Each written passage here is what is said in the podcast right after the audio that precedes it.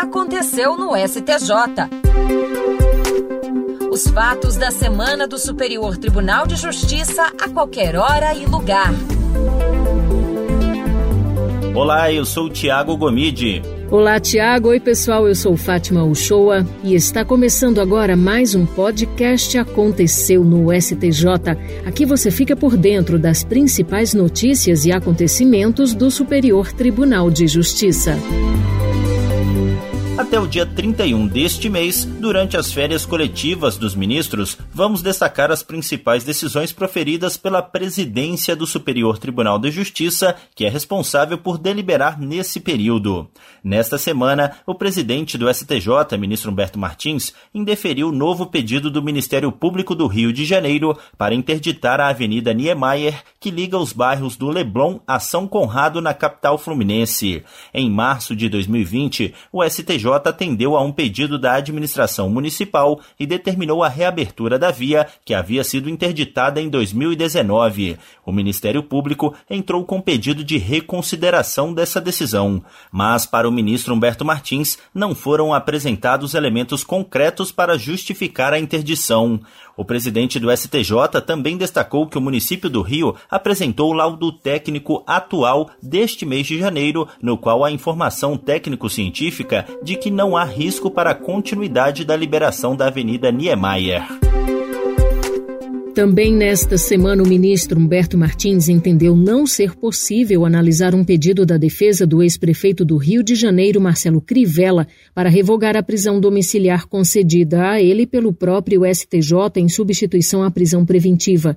No último mês de dezembro, o ministro Humberto Martins substituiu a prisão preventiva do então prefeito do Rio, que havia sido decretada pelo Tribunal Estadual, pelo regime domiciliar com uso de tornozeleira eletrônica o presidente do Superior Tribunal de Justiça determinou ainda que Crivella fosse proibido de manter contato com outros denunciados e que entregasse às autoridades telefones, computadores e tablets. Agora, no novo pedido dirigido ao STJ, a defesa alegou que o término do mandato tornaria desnecessária a manutenção da prisão domiciliar e as demais medidas cautelares. No entanto, segundo o ministro Humberto Martins, como forma de evitar a supressão de instância, já que com o fim do mandato o ex ex-prefeito Marcelo Crivella perdeu o foro por prerrogativa de função no Tribunal de Justiça do Rio de Janeiro, o pedido deve ser direcionado para análise ao primeiro grau de jurisdição. O ministro-presidente do STJ, Humberto Martins, indeferiu liminarmente habeas corpus em que uma advogada presa preventivamente pedia a concessão de prisão domiciliar. Ela foi denunciada por integrar esquema de recebimento de vantagens econômicas indevidas em troca de transferência de detentos para outras celas, outros pavilhões e unidades no sistema prisional mineiro. De acordo com o Ministério Público de Minas Gerais, entre os anos de 2017 e 2020, a suposta organização criminosa intermediada por advogados teria praticado os delitos de extorsão, corrupção ativa e passiva. Servidores públicos teriam recebido vantagem indevida para providenciar as remoções de presos em busca de melhores condições para continuar as atividades criminosas. O ministro Humberto Martins afirmou que a matéria não pode ser examinada pela Corte Superior sob pena de indevida supressão de instância, pois ainda está pendente o julgamento de mérito do habeas corpus no tribunal de origem. O presidente do STJ ressaltou não ter verificado no caso manifesta ilegalidade capaz de autorizar a superação desse entendimento.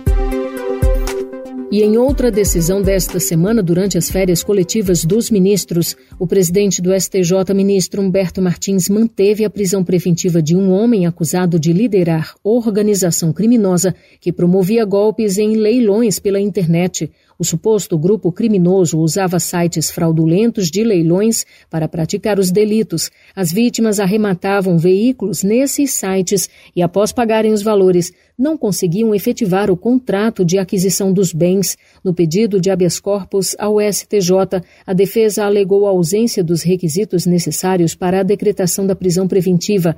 Ao indeferir o pedido liminar, o ministro Humberto Martins lembrou que o Tribunal de Justiça de Minas Gerais entendeu que a prisão estava fundamentada em várias provas colhidas na investigação policial e que, se o acusado fosse solto, poderia cometer novos crimes e atrapalhar a instrução criminal. O mérito do habeas corpus ainda será julgado pela sexta turma do STJ.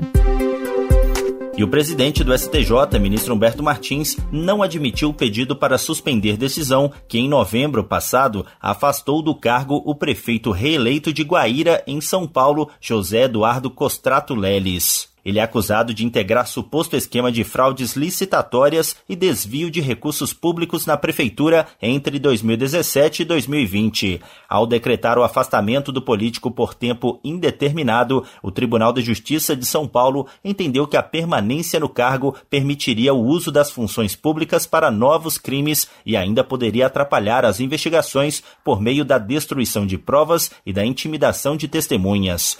No STJ, a defesa de José Eduardo Costrato Leles alegou que a liminar questionada violaria o princípio da soberania popular ao impedir o exercício do novo mandato de um prefeito legitimamente reeleito.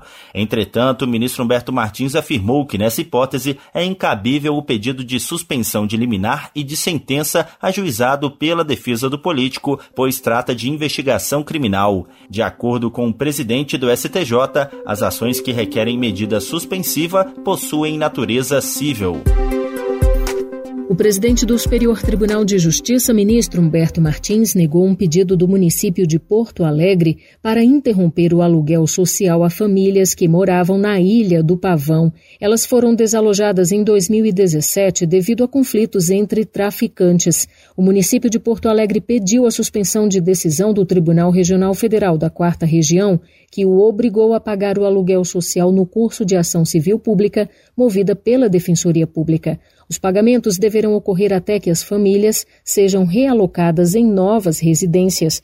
Para o ministro Humberto Martins, o município não demonstrou de modo preciso e inequívoco a alegada grave lesão à economia pública, nem de que forma a manutenção da decisão impugnada traz caos à administração pública.